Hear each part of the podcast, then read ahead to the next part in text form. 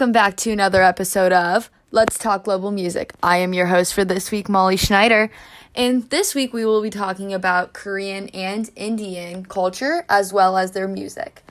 Now, we always have three different segments, starting with the history of Korean music and then going right into the then and now, where we will be talking about the shaman music as well as the Indian music from back then to what is present now. And then, obviously, at the end, we have the song of the week, everyone's favorite segment. And then we have different call in questions from one of our special guests. Now, let's jump right into it and go to the history of global music.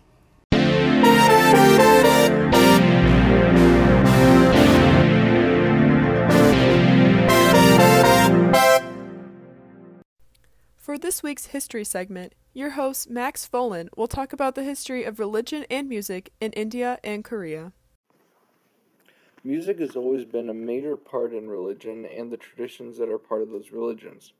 Some of the earliest traces of music having a major role with religion go back all the way to 1200 BC in India.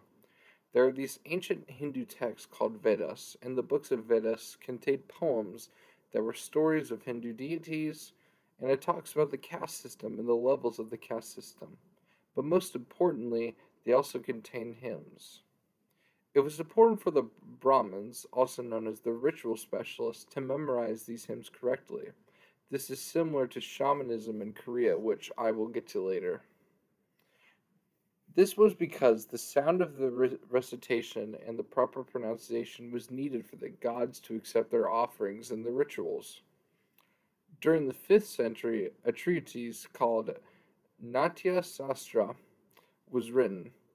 This text described many dances, music, and drama of classic Indian traditions. Its most famous concept was rasa. Rasa is a term that means moods or emotions, and it became essential for understanding Indian, Indian music. Another example of the importance of music in religions is shamanism in Korea. Similar to the Brahmins, shamans' duty was to connect the spirits, but the way they connected was much different than the Brahmins. This is mostly shown in what is known as ecstatic shamanism. In ecstatic shamanism, a shaman gets a spirit sickness, which basically means that it gets possessed by the spirits. This then allows the shaman to go into the spirit world and correct the imbalances that are in it. This is done through rituals with musical accompaniment. There are choruses sung, and there is also a major shout sing element that is called chuimsae. It is also in many types of Korean music, and these rituals can last for several hours or several days depending on the resources that are put into it. And the most common thing throughout all of them is that music is present throughout the entirety of the rituals.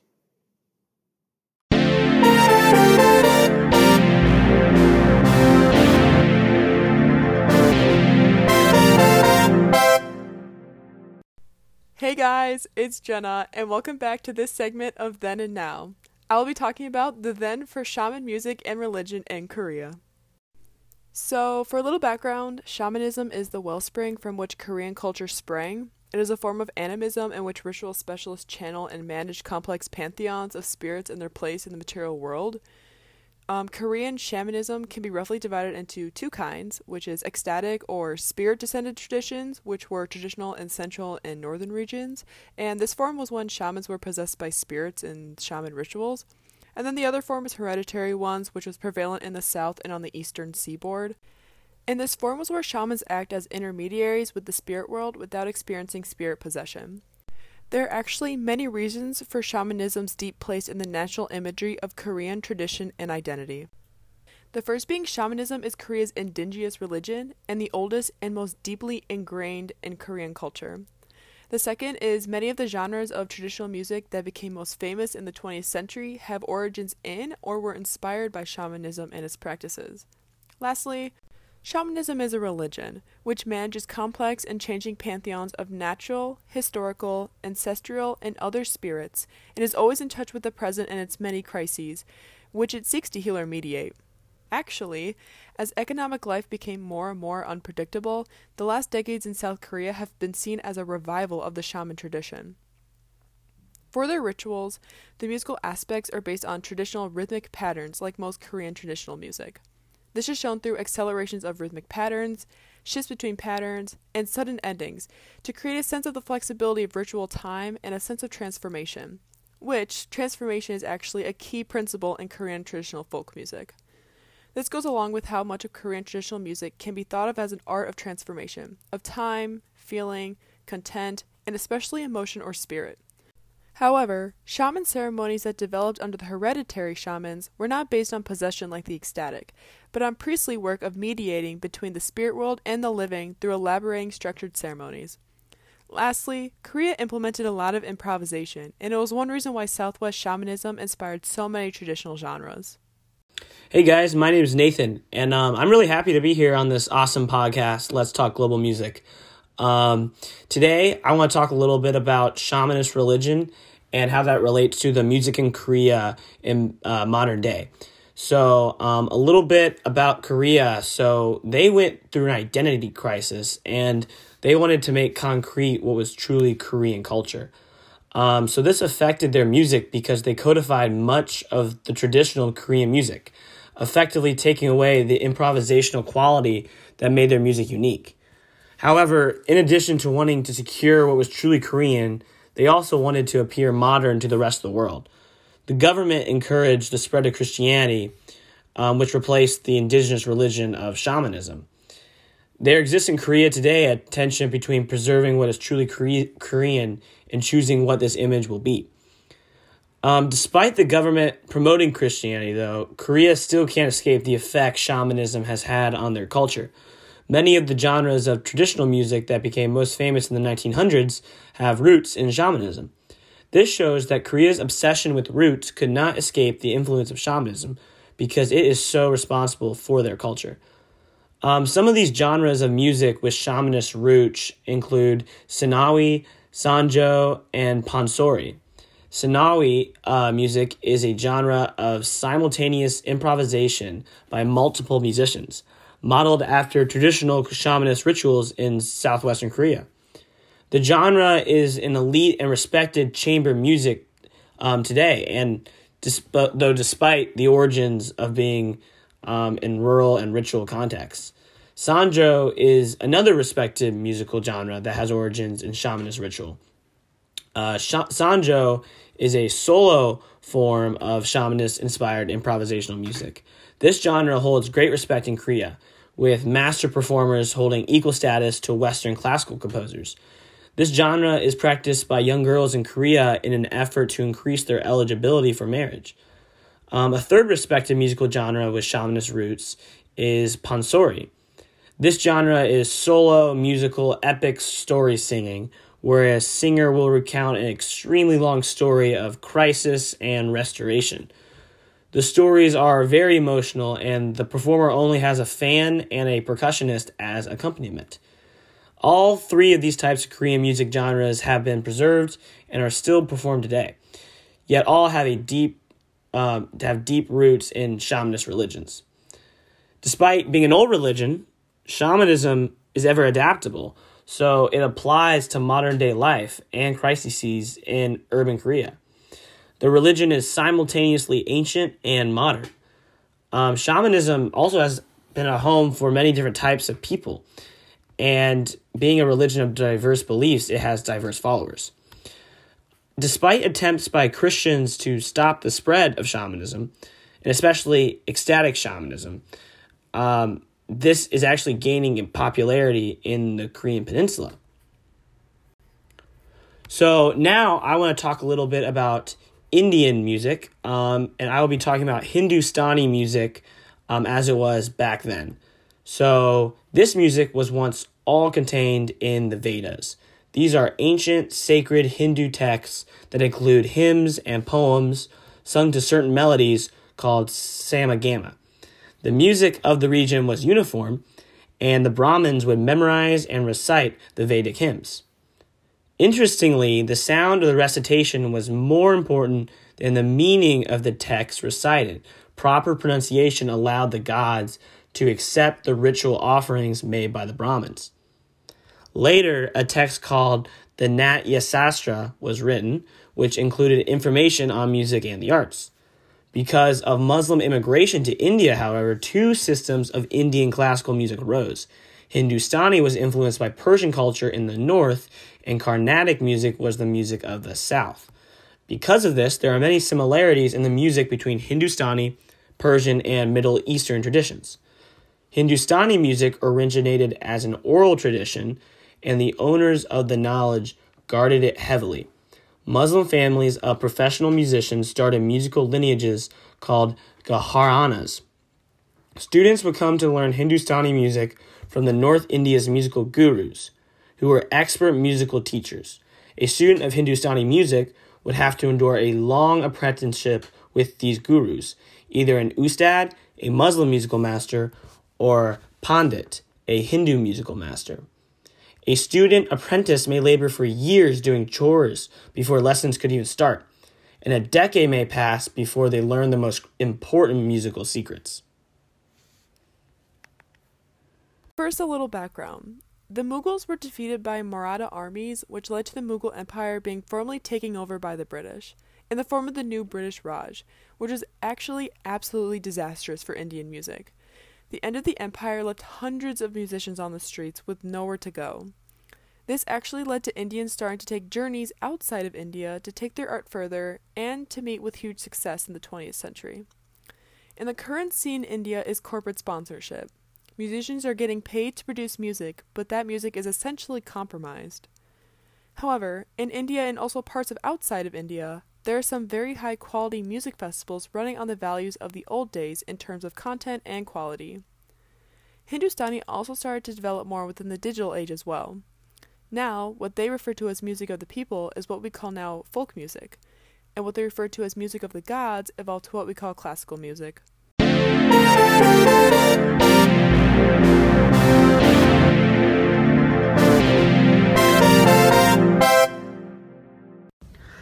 Welcome back to this week's segment of Song of the Week. I'm your host, Benny Lieber, and today we'll be looking at Pansori from Simcheongga. To start out, this piece starts in a slow 12-4 Jungmori rhythmic pattern before soon jumping into a 12-8 Jajinmori pattern. There are often downwards movements and glissandos, especially on the word Sugong, which means the sea palace.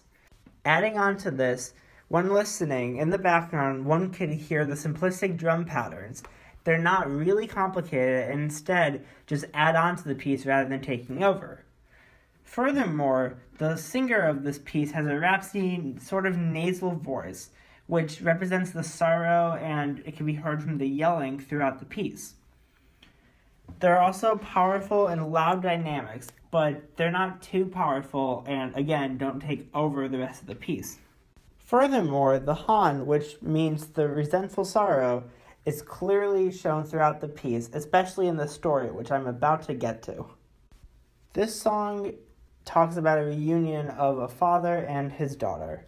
The daughter once sold herself for 300 bags of rice, but then soon, Empress Sim, the daughter, comes back to meet her father, but he doesn't know who she is. This is because, well, the father is blind, and because of this, he can't see her. She sacrificed herself for the 300 bags of rice, hoping it would fix his blindness, but it still didn't.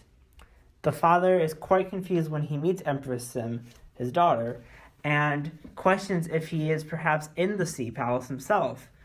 He questions if he perhaps went there with her. He really wants to see her, and as the song goes on, he keeps wanting to see her. And towards the end of the piece, he cries and screams, and this is represented by the elongation of his final words. And finally, he opens his eyes and gazes at his daughter for the first time. This, by far, is the most special part of this piece. After constantly waiting to see his daughter, after his daughter sacrificed herself for him, he finally can see what she looks like he is finally with her, his daughter, the person he cares most about. Overall, when one listens to this piece, if they don't know the story, it does sound a bit weird. There's a lot of yelling and some percussive backgrounds, and it somewhat fits the storyline, but doesn't really show the specialness. But once you know the story, you can clearly see how the piece represents that, how the piece creates the story, and how it makes it so wonderful.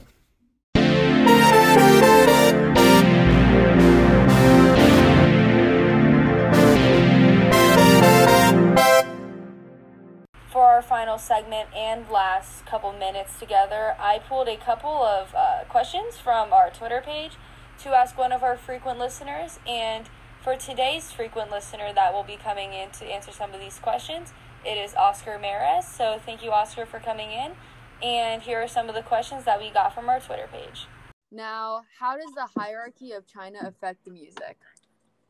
Well, the people who played the qin at the beginning were of two types. There were the amateurs who were mainly the wealthy and educated that took up playing the qin as a pastime. And then there were the scout well the these wealthy and educated were mainly scholars and gentlemen at the time who were required to play the qin and then and at the time the qin was also only meant to be played in court ceremonial music.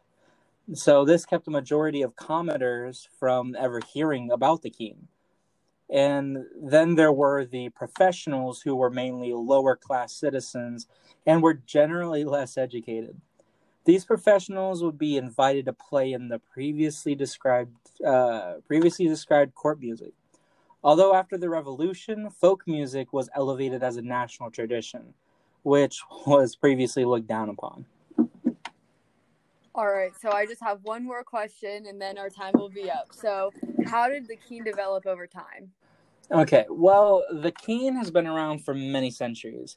As I previously stated at the beginning, about 6th century BCE, learning to play the qin was a requirement for male scholars and gentlemen.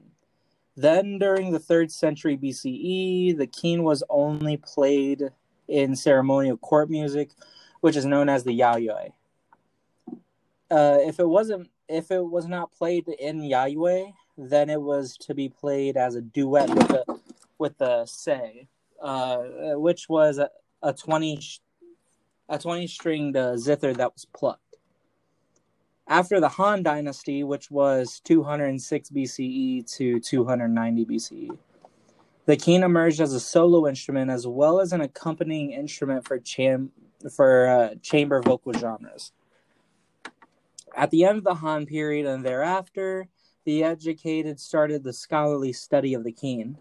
Compositions were written specifically for the solo qin, and thus its status and prestige were enhanced. So in the periods of the Su- Sui, Sui, Sui, I think, I think it's Sui, uh, yeah, and the Tang like dynasties, um, as well as the five dynasties, which was 588 air, five, I think it's 581 to 960. Uh, the qin was restricted to, on, to only be played in court circles. Um, and then later on during the Song Dynasty, which was 960 to 1027, uh, the qin was developed by fusing Confucian philosophy with Taoist and Buddhist mystical symbolism.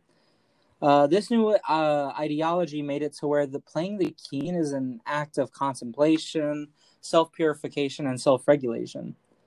This made it to where the qin should only be played in private. Jumping further ahead, the, the qin reached its highest point during the Ming Dynasty, which was specifically 1368 to 1644. Um, at this time, due to the numerous amount of treaties and handbooks being printed.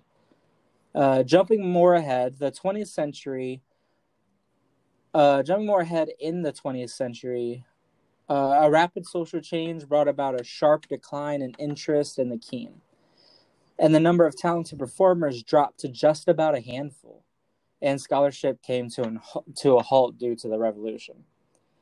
Uh, after the People's Republic was established in 1949, research into the Qin and its history was revived with the backing of the government. Recently, the qin was brought into modern concert stage with the appearance of new qin virtuosi.